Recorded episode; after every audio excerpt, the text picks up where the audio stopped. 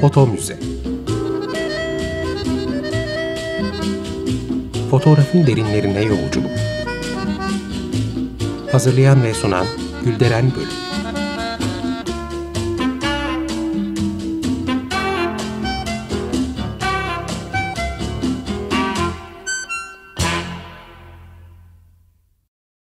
Merhaba Açık Radyo dinleyicileri. Fotoğraf tarihçiniz ben Gülderen Bölük.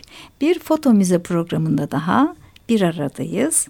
E, bizi Foto Muze Türkiye adlı Instagram ve Twitter hesabından takip edebilir. Her türlü öneri, soru ve paylaşımlarınızı iletebilirsiniz.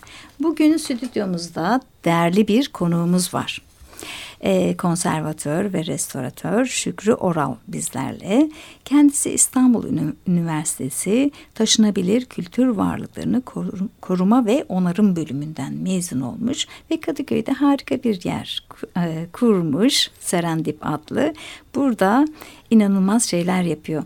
Hoş geldiniz. Hoş bulduk. Ee, çok teşekkür ediyorum. Kabul ettiniz, beni kırmadınız. Davet ettiğiniz için ben teşekkür ederim ayrıca. Harika. Çok konuşulacak çok şey var. Hemen sorulara girmek istiyorum. Kısa ve genel olarak konservasyon ve restorasyon deyince ne anlamalıyız? Yani konservatör ve restoratörün iş alanları neler olabilir, neleri kapsar? E, açıkçası e, bütün kültürel öğeler, korunmaya muhtaç bütün kültürel öğeler konservatörün konusu kapsamındadır. Biz de konservatörler olarak çeşitli branşlaşmalar içindeyiz. Tablo, heykel, bina, hı hı. fotoğraf, kağıt, deri, tekstil, cam. Kısacası günümüz plastik, CD, Maden disket, belki. madenler, bütün bronz, tunç, demir ve türevleri. E, kısacası günümüzde e, gördüğünüz bütün sanat eserleri de bizim konumuz için konumuzu içermektedir. E, örnek veriyorum bir Romuek heykelinin e, güncel malzemeleri de plastikler, akrilik boyalar vesaire.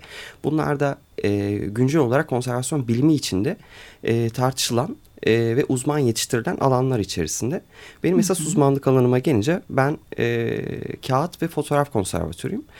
E, açıkçası kağıtta başladım ama fotoğrafta uzmanlaşmaya çalışıyorum değil. Harika. E, fotoğrafa ilginizi gördüm. Yerinize geldiğimde fotoğrafla ilgili pek çok şey biriktirmişsiniz. Onları da seyircilerimiz, dinleyicilerimiz bilsinler. Peki konuyu fotoğraf alanına çekersek. E, sadece fotoğraf alanına, alanına giren onlarca materyal var. Yani fotoğraf taşıyıcıları bile o çok çeşitli bildiğiniz gibi. E, bunların konser, konservasyonu ve restorasyonu da malzemelerine göre tabii ki değişiyor olmalı değil mi? Kesinlikle öyle.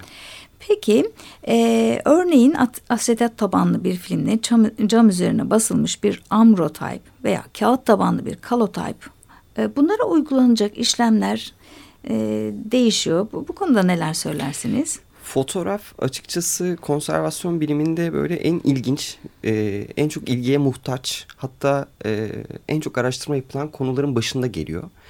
Sebebine gelince e, bizde genelde inorganik, organik olarak, e, inorganik ve organik eserlerin konservasyonu olarak e, branşlaşmalar söz konusu. Örnek veriyorum tekstille uğraşan aslında e, bir şekilde ahşaba dair de bir bilgisi var. Çünkü benzer lif yapılarından kaynaklı orada da e, ortak çalışma alanları var. Hı hı. İşte selüloz, hemiselüloz, lignin gibi üç, üç komponentten oluştuğu için işte bütün odunlar, tekstil de aynı şekilde. E, Aynı şekilde kağıt da öyle. Fotoğrafa gelince fotoğraf biraz e, şımarmaya başlıyor.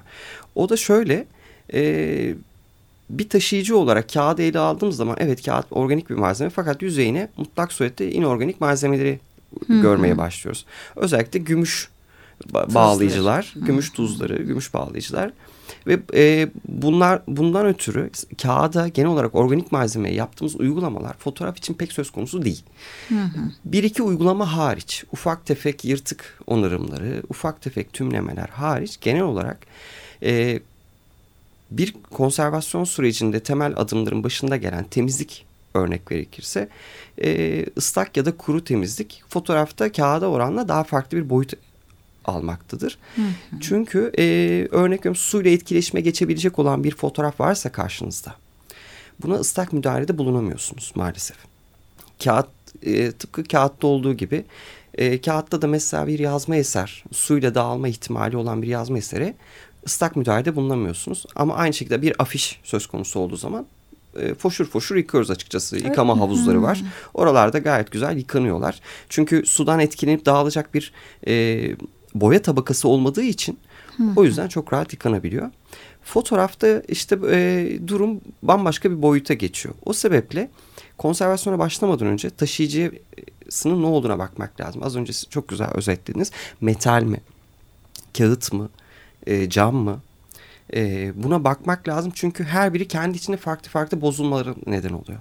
Örnek vermek gerekirse bir bakır e, ya da pirinç diyelim. Hı hı.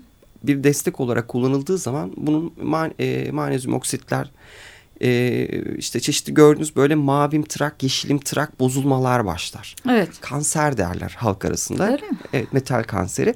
E, ya da cam söz konusu olduğu zaman gökkuşağı görürsünüz böyle rengarenk.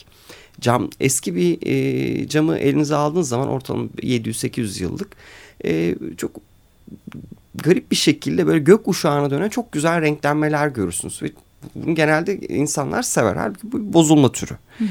E, iç, camın kendi içindeki yani yani prosesi sırasında ortaya çıkan e, bozulmalar zaman içinde gökkuşağı dediğimiz bir bozulma ya da pul pul dökülme dediğimiz bozulmaları neden oluyor. O yapılış esnasındaki bir bozulma mı? Sonrasında e, tabii, mı? E, şöyle yapılış esnasında değil de daha sonra bu malzemelerin hiçbiri e, sonsuza kadar yaşayacak şekilde hmm. imal edilmiyor. Hmm. Zaman içinde e, zamana karşı mukavemeti zayıf olan malzemeler. Ne kadar sağlam gibi gözükse de bir demirin ömrü çok kısa. E, çünkü yani doğası gereği oksijenle etkileşime geçip e, oksidasyona neden oluyor. Aynı şekilde bakır da öyle. Bunlar etkileşime geçen malzemeler. Cam da aynı şekilde çeşitli bozulmaları var. Kağıda gelince e, o yüzden taşıyıcıya dikkat etmekte fayda var. Mesela bir daguerreotype için örnek veriyorum böcek temizliği, böcek e, koruması, işte çeşitli haşeratlara karşı önlemleri falan pek gerek yok. Çünkü yiyebileceği bir şey yok orada. Hı hı.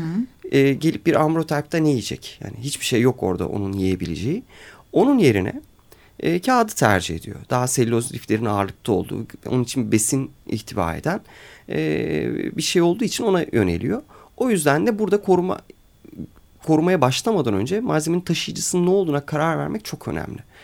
Ona evet. göre genel koruma mantığı oluşmaya başlıyor. Ondan sonra üç aşamadan oluşur bir fotoğraf. Yani enine kestiğiniz zaman, daha doğrusu dikine kestiğiniz zaman e, üç, üç katman görürsünüz. En altta bir taşıyıcı, üstte e, imaj dediğimiz tabaka, en üstte de koruma tabakası. Korumadan kastımız e, şey, jelatinler, cilalar. tabii e, cilalar, yumurta akları, jelatinler aklımıza Hı -hı. ne gelirse. Artık Hı -hı. o sırada fotoğrafçı bu korunsun da e, nasıl korunursa korunsun deyip kendince elinde olan ne varsa e, üzerine sürdüğü malzemeler diyeyim özetle. Hı -hı. O açı, yani kısaca böyle fotoğrafların yani genel olarak ele alınışları bu malzemeye göre farklılıklar teşkil ediyor. Yani uygulama çok önemli o açıdan. Fotoğraf konservasyonunun temel direği tespit. Bu e, çok önemli. Yanlış tespit tabii. Her şeyi yok eder. Yani diğer konservasyon türlerinde de tabii ki de öyle. Ama Hı -hı. fotoğrafta bu çok daha özel bir yere taşınıyor. Hı -hı. Çünkü fotoğraftaki esas uygulama çok önemli değil o kadar. Yani önemli elbette de yani dev gibi bir iş değil. İşin esas kısmı yani okunacak kitap sayısı olarak esas kısım tespit. Bir fotoğrafın Hı -hı. türü. Yani nasıl bir tiple karşı karşıya? Salt print mi, e, efendim söyleyeyim, albüm print mi, ambrotype mi, daguerreotype mi? Ne var elimizde? Sinotype mı? Yani biz neyle muhatap? Tinotype. Yani elimizde ne var? Çünkü hı bu daha sonraki aşamaların e, önünü açacak olan penceredir. Fakat ne yazık ki e, birçok uygulamada bunu göremiyoruz. Hı hı. E, fotoğraf uygulamada göremiyoruz derken Türkiye'de Türkiye'de ya Ki da durumdan mı bahsediyorsun? E, sadece Türkiye'de değil birçok birçok yerde açıkçası e, raporlama yok. Bizdeki en önemli eksik o. Bir e, eser önünüze geldiği zaman bunun raporunun hazırlanabiliyor olması çok önemli. En başta da fotoğraf için örnek verirse bunun kimliği. Yani başta konuştuğumuz şeyler. Taşıyıcısı nedir? imajı nedir? Üstte ne var?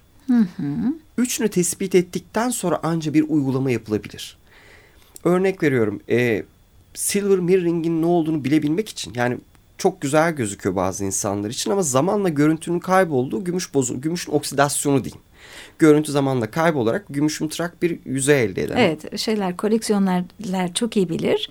E, Eski fotoğraflarda böyle ışığa tuttuğunuzda ayna gibi neredeyse parlayan Aynen öyle. yansıyan bir gümüş tuzların açığa çıkması olayından bahsediyoruz. Aynen öyle. Tamam. Bunun bu ve benzeri problemlerin giderilebilmesi için e, işte bu yüzden temel olarak yani neyle muhatap olduğumuzu bilmemiz gerekiyor. Her bir katmanı da bilmek durumundayız. çok evet ve çok iyi bilmek gerekiyor. Peki şunu soracağım. Malzeme dedik evet taşıyıcı bakır olabilir, e, teneke demir olabilir, kağıt olabilir. Kağıtlar bile çeşitli. Onlar bile değişebiliyor. E, üstüne sürülen e, malzemelerden sonra artık karşımızda tek tip bir malzeme yok değil mi? Her katman ayrı ayrı değerlendirmeli. Kesin. Yani o ikisi birleşince tek bir malzeme olmuyor herhalde. Ee, ya da oluyor mu? A, Kesinlikle olmuyor. Zaten e, tek tip bir malzeme olarak ele almaya başladığınız zaman genelde şöyle ele alınıyor. Bizde mesela sadece bizde değil birçok yerde bu böyle. Yani bu arada yani birkaç gelişmiş kurumu tenzih ediyorum tabii ki de. E, şöyle bir ele alış var. Fotoğraf fotoğraf genel olarak bakılır taşıyıcı taşıyıcısına ve bu bir kağıttır diye ele alınır. Halbuki elinizde tuttuğunuz şey kağıt değil. Bizi ilgilendiren şey kağıdı da değil. Biz imajıyla ilgileniyoruz. Yani esas da kağıt da yani destekle koruyucu arasındaki katman bizim için önemli olan şey. İki tarafın ne olduğu hiç umurumuzda değil. Orta katmanı korumak için her şey. Zamanında fotoğrafçı da o imajı bir yere aktarmak istiyor. Bir desteğe ihtiyacı var ve o imaja bir şey bir zelal gelmesin diye üstüne bir şeyle kaplıyor. Elinde ne varsa artık. O açıdan üç farklı katmanla muhatapız. Eğer ki üst katmanın ne olduğunu bilmiyorsak mesela sudan etkilenip etkilenmediğini, ne düzeyde etkilendiğini, neyle temizlenebileceğini bilmiyorsak alt katmana ciddi zararlar verebiliriz. Her durumda şuna bakmak gerekiyor. İmaj tabakası zarar görüyor mu, görmüyor mu? Bizim ilgilendiğimiz şey bu. O, Anladım. O yüzden de mesela bir örnek gerekirse belki şey bilirsiniz. Kuru buzlar vardır. Ee, herhangi bir nem ihtiva etmeyen fakat ısıyı bir anda düşüren kuru buzlar. Bunlar günümüzde meyve sebze taşımacılığında da kullanılan ya da bazı işte steakhouse'larda şov amaçlı böyle buhar oluşturucu kullanılan bir malzeme. Bu mesela fotoğraf konservasyonunda kullanıla gelen de bir malzeme. Öyle mi? Evet mesela diyelim ki üstteki koruyucu bir problem yaratıyor fakat e, herhangi bir ıslak müdahalede bulunamıyorsunuz. Çok ilginç. Dondurarak aynen öyle ve çok da güzel bir görüntüdür. Oo. Dondurarak Görmek istiyorum. Artık devamlı sizin mekandayım. memnuniyetle e, işte görüntülü yapabilseydik gösterirdik de bir dahakine. Keşke ama videoya alırsak da e, sosyal medyadan paylaşırız. Bu da hoş olur. Çok da güzel olur. E, dondurduğunuz vakit yüzeyi üstte bir anda fotoğraf kayboluyor. Ciddi Elim, misiniz? elimizde süt beyazı bir görüntü var ve bu bir çok fazla değil çok kısa bir süre içinde ufak presler yardımıyla takır takır dökülerek üstten atılıyor. Bu şekilde biz üstteki bozulmuş koruyucu tabakayı uzaklaştırıyoruz. Çok ilginç. E, evet ve bunu yaparken herhangi bir sıvı kullanmıyoruz. Çünkü dediğim gibi temel amaç şu. İmaja bir şey olmasın. Tabii. Doğru. Bunun içinde dediğiniz şey çok önemli. Yani çok önemli bir soru sordunuz. Üç, üç katman tek katman gibi ele alınıyor. Bu çok büyük yanlışlardan bir tanesi. O yüzden e, müdahale etmeden önce mutlak suretli bu konuda gerekli bir- birçok yayın var bu arada. Yani Öyle dünya yani bu konuda geri bir yer değil. İnanılmaz araştırmalar var. Onlarca yayın var. E, fakat tabii işin biraz da kimya boyutu var. Yani biraz daha böyle e, ne kadar sanatçılara yönelik bir atölye gibi gözükse de aslında daha sayısalcıların işi Öyle mi? diyeyim özetle. Peki e, ha- hakikaten e, merak ettiğim için soruyorum. Evet her katmanı ayrı ayrı değerlendiriyorsunuz ama iki şey birleştiğinde birbirini etkilemiyor mu bu kimyasal şeyler? Yani onu nasıl çözüyorsunuz? Ha şimdi diyelim ki gümüş tuzu kullanıldı ya da e, albümin baskı yani yumurta Tamam. kullanıldı diyelim. Onu tespit ettik ama üstüne bir de cila sürüldü diyelim. Çok doğru. Peki e, o ikisi de bir etkileşime geçmiyor mu? Yani Kesin- bu nasıl a, birbirinden ayırt ediliyor? Şimdi ayrı işlem uygulanıyor. Şimdi öncelikle zaten o dönemde de böyle. Ee, birbirlerine temas et, yani birbirlerine zarar vermesin, bir çalışmaya devam etmesin diye genelde etkileşmeyen maddeler Ha sürülür. harika harika. Bu, buna dikkat etmişler zaten. Ee, bu birçok deneme var bununla alakalı. Koruyucu olarak bir sürü şey denemişler. Sadece yumurta hakkı değil bir sürü şey deniyorlar. Tabii. Ee, bunların hepsini denerken şunu fark ediyorlar. Ha bu ne kadar zarar veriyor? Mesela görüntüyü kaybettiğiniz uygulamalar da var. Örnek veriyorum e, yağlı boyayı korumak için sürdüğünüz bir verniği su bazlı bir şeyin üstüne sürdüğünüz zaman alacağınız tepki aynı değil ve çalışma başlar. Burada da ciddi zararlar söz konusu olur. O nedenle e, eskiden zaten buna dikkat ederek özel birbirine pek etkileşim olmayan malzemeler. Buna rağmen zaman içinde etkileşim olmuyor mu? Tabii ki de olabiliyor. İşte bu yüzden de zaten e, elimizdeki iki malzemenin ne olduğunu yani üç malzemenin ne olduğunu iyi bilmek gerekiyor. Mesela zaman için bu da e, genel tecrübeler ışığında ortaya çıkan bir şey. Ha, biz biliyoruz ki artık albüm printte üstte yumurta hakkı geliyorsa bu imaja bunu almaya çalışma. Çünkü artık imajda hemzemin olmuş durumdalar ve birbirleriyle ciddi bir yaşam formu oluşturmuşlar. Bunu oradan ayırt etmek çok zor. Hı hı. Çok zor. Neredeyse imkansız.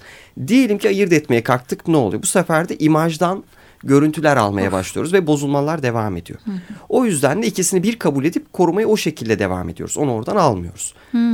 Bu, bu da, evet bazı tabii. durumlarda da Özetle şöyle söyleyeyim. Ne kadar kapsamlı olursa olsun bütün işler tetkik yani sorduğunuz her sorunun genel cevabı o aslında. Belli bir tetkik olmadan e, aynı fotoğrafçı farklı şeyler de yapıyor. Tabii. Hani, yani eline o gün başka bir şey geçiyor. Yani abi de bunu deneyeyim diyor. Öyle teslim ediyor. Ne Hı. olacağını bilmeden. Doğru. Böyle. Evet harika. Çok teşekkür ederim. E, peki e, her bozulma giderilebilir mi? Bir de bunu sormak istiyorum. Yani mesela benim elimde bir tintype var koleksiyonumda birkaç tane. E, bunların bir kısmı ortadan katlanmış. E, zaten eğrilmiş e, işte bombeler oluşmuş falan filan. Belki onlar giderilebilir ama mesela teneke olduğu için katlanmış tekrar açılmış. Orada derin bir e, yarık var. E, gedik var, yarık var. E, işte bazı yerlerde tabakalar kalkmış, duyarlı kısımlar dökülmüş, alttan tenekeler gözüküyor. Mesela bunlar giderilebiliyor mu? Her şey giderilemez herhalde belli bir ölçüde başarılabiliyor. E, tabii... Kağıtlarda gördüm ama harika şeyler yapıyorsun sanki matbaadan yeni çıkmış gibi. E, tabii orada da başka şeyler devreye giriyor, giriyor onu da konuşacağız. E, öncelikle teşekkürler. Yani şöyle söyleyeyim. Her şey giderilebilir mi? Güzel soru. Yani neredeyse her şey giderilebilir diyeyim. Wow. Bu şöyle neyle alakalı? Büyük oranda bütçeyle alakalı. Hmm. Çok büyük oranda. E, çünkü bu Amerikalıların bir raporlama sistemi var. Çok severim. Önlerine bir eser geldiği zaman başa cost e, fiyatı yazarlar. Yani maliyeti yazarlar. Bunlar devlet kurumları tabii yani para almayacaklar ama bunun bize maliyeti ne olacak diye hesaplamaya başlarlar. Çünkü e, bazı eserler vardır. Hani bütün bütün bir laboratuvarı sırf onun için dört ay çalıştırmaya gerek var mı? Hmm. Neden? Çünkü hepsini kurtarmamız mümkün değil. Büyük Anladım. çaplı arşivler var. Yani bizimkilerde kurtarız. Bizde o kadar büyük yoktu. Mesela yüz milyonlarca fotoğraftan oluşan bir arşivde bazı şeyler öncelikli olmak zorunda. Örnek Doğru. veriyorum bir Amerika, Amerikan tarihinden girmeyeyim de bizden örnek vereyim. Hı hı. Benim için İstanbul'un ilk fotoğrafı önemli. Evet deseler ki şu 10 fotoğraftan hangisini koruyacaksın? İstanbul'un ilk fotoğrafı. İlk ima yani İstanbul'la ilgili bilinen ilk imajın korunmasını önemserim. Burada da aslında bu bizim karar verebileceğimiz bir şey değil. Türkiye'de mesela eksik bulduğum şeylerden bir tanesi de bu. Bizde bu konuda buna karar verecek bir merci yok. Bu konuda kendisini yetiştirmiş sanat tarihçimiz yok. Var da yok aslında. Yani iddialı olan insanlar var. Şimdi birkaç dediğim gibi birçok insanı zan altında bırakmayayım. Ama e, bizde iddialı insanlar lazım bu konuda. Yani British Museum'daki gibi, Louvre'daki gibi böyle elini masaya vuracak. Ben bunun kor mutlaka korumasını gerektiğini düşünüyorum. Sebep neden koruduğunu çünkü benim bilmem o kadar da olası değil. Hı hı. Onun tarihimizdeki önemi, tar tarihimizde tuttuğu yer, Türkiye ve insan güncel olarak insanlar üzerindeki önemi çok önemli. Buna karar verecek olan kişi de o.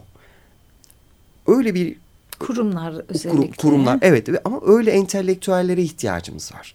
Öyle insanlara ihtiyacımız var. Yani birinin çıkıp demesi lazım ki bu fotoğraf çok önemli. Neden? Bunu açıklaması lazım.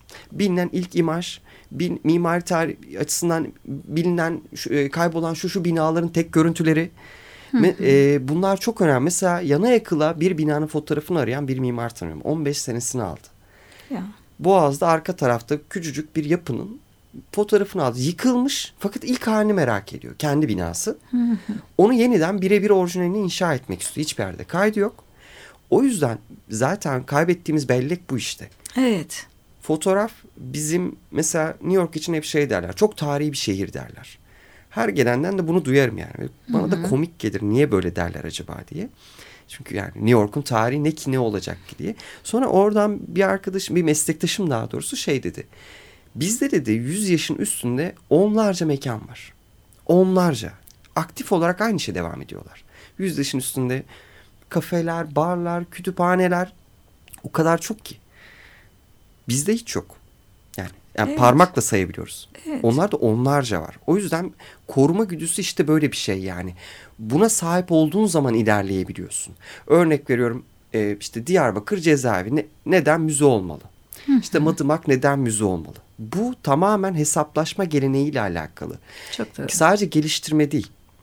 Hesaplaşma da insanı ilerletir. Fotoğraflar. Başka bir şeyle hesaplaşıyorsunuz sürekli karşınızda. Dönemi mimari estetiğiyle hesaplaşıyorsunuz. Ticari hayatıyla hesaplaşıyorsunuz. Sosyal hayatıyla hesaplaşıyorsunuz. Bu hesaplaşma bizi ilerletir. Neydik ne olduğun cevabıdır onlar. Ya neyi kaybettik ya da neyi geliştirdik. Onların belgeleri bunlar işte. Yoksa faraza herkes konuşmaya devam ediyor. İşte koruma bu yüzden çok önemli. Çok, çok haklısınız ve kurumların da e, çünkü ucuz işler değil bunlar bildiğim kadarıyla ve kurumların da bu konulara Ee, el atması. Her şeyden önce kurumları da en büyük eksik ko- korumayı bırakın. Yani o eserler yok. Yani korunacak e, bir geçmişleri ve arşivleri yok. Bunları tutamıyorlar. Pek çoğu tabii. Ya hepsinden tabii ki bahsedemiyoruz. Bunlar da bizim kanayan yaramız Evet. maalesef. Bir öyle. kurumu tenzih etmek istiyorum özellikle. Çok iyi çalıştığını düşünüyorum. Küçücük onu gireceğim. Türkiye Yazma Eserler Harika. e, Başkanlığı, e, Şifahane. Çok iyi çalışıyorlar. Harika. Yani fotoğrafla alakalı yok e, konumuz Evet. dışında ama Olsun. yazma eser ve konservasyon konusunda çok iyi pozisyondalar. Yani hakikaten tebrik ediyorum buradan. İkincisi de İstanbul Üniversitesi. Onları da tebrik ediyorum çünkü çok iyi insanlar yetiştirdiler. Ee, Harika. Ben orada bir fotoğraf konservasyon eğitimi almadım. Oradan mezunum. Ama önemli kapılar açtılar. Uluslararası alana açılmanız için çok önemli kapılar açtılar. Yani her bir hocası. O açıdan bu iki kurumu yani sizinle Evet. vesilenizle tebrik edeyim. İyi ki Harika. varlar. İyi ki varlar. Umarım sayıları artar. sayıları artar ve her kurum e, ki- e, üzerine düşen e, görevi yerine getirir. Bu sorumlulukta olur. Belki bunun sebeplerinden biri de çok hızlı değişen e, kadrolardır. Yani birisinin yaptığını diğer gelen kopuyor, yapamıyor falan gibi şeyler de var tabii bunlar içinde. Çok haklısınız. Evet. e, şimdi e, başka neler sorabiliriz? Sizin için notlar almıştım. E, şunu da sormak istiyorum aslında. Kendi şeylerimden de fotoğraflardan da biliyorum. E, fotoğrafların özellikle bozulma sebepleri neler olabilir? Yani yapım aşamasında da bir şeyler var mı? Mesela fotoğrafçıların ihmal ettiği şeyler ve sonra diyelim ki çok iyi bir fotoğraf e, ya, yaptı, yıkadı, banyosunu yaptı. Sonrasında e, bozulmaz mı? Başka sebeplerden bozulur mu? Öncelikle şunu söyleyeyim hızlıca. Ee, el, karşımızda duran şey yaşayan bir malzeme. Evet. Bütün atmosfer koşullarından etkileniyor. Yanlış ışık bozar. Ee, fazla nem bozar. Düşük nem bozar. Ee, sıcaklık bozar. Yani aklınıza gelecek her şey sizin sağlığınızı ve vücudunuzu etkileyen ne varsa onu da etkiliyor. O Anladım. yüzden e, koruma başlı başına bir konu aslında. Bozulmaların dediğiniz gibi fotoğrafçı zamanında iyi yıkamamış olabilir. İyi banyo etmediği için e, aktivasyon devam edip işte so- soluklaşma, fading dediğimiz şey günümüze kadar gelip fotoğrafın iyice soluklaştığı bir pozisyona kadar gelebiliyor. Aynı şekilde e, o dönem e, başka bir an öyle söyleyeyim bir anlık mesela gün ışığında tutulan bir fotoğraf tekrardan ha bunu sak albüme konabilir ve orada daha kötü koşullarda günümüze kadar gelmiş olabilir. Ama fotoğrafların genel olarak bozulma sebeplerinin başında yanlış depolama geliyor. Öyle mi? Yani en büyük problemimiz bu. Öncelikle buna dikkat etmek lazım. Depolarken fotoğrafların yaşam e, ko- koşullarının uygun olması gerekiyor. Ve en önemlisi kısaca şunu söyleyeyim. PAT onayı olan zarflar ve kutularda saklanması gerekiyor. PAT nedir? Photographic Ar- Archival Test. Bir, e, ISO 9001 gibi fotoğraf, fotoğraf malzemelerinin saklanması için e, üretilmiş koruma kapları, kutular vesaire. Bunu da kısaca söyleyeyim. Ben de e, şeyler alıyorum kendi koleksiyonumdaki fotoğraflar için. Asissiz zarflar satılıyor ama orada öyle patmat herhangi bir şey yok. Yani Ee, kandırılıyor muyum? Yok kandırılmıyorsunuz da şöyle söyleyeyim. Kısaca hemen şunu belirteyim. Kandırılmıyorsunuz ama şu var. E, her asitsiz malzeme, her müze tipi denilen malzeme, her müze camı denilen cam. Aklınıza gelecek her şey aslında o koşulları sağlamıyor. İşte o yüzden zaten dünyada artık konservasyon bir zanaat değil, conservation science dedikleri bir bilim. E, sormanız gerekiyor. Açıkçası bunun satıldığı yerler de var. Sorarsanız çıkışta ismini vererek söyleyeceğim. Harika. reklama girmesin ama söylerim. Peki. E, vaktimiz doldu. E, hatta biraz da zorladık. E, geldiğiniz için çok teşekkür Ben ediyorum teşekkür ama ederim. bu burada bitmemeli. Bir program daha yapmalıyız. Ne zaman sizinle. isterseniz. E, şimdilik çok teşekkür ediyorum. Değerli dinleyiciler, e, sağlıcakla kalın. Foto Müze Fotoğrafın derinlerine yolculuk Hazırlayan ve sunan Gülderen Bölük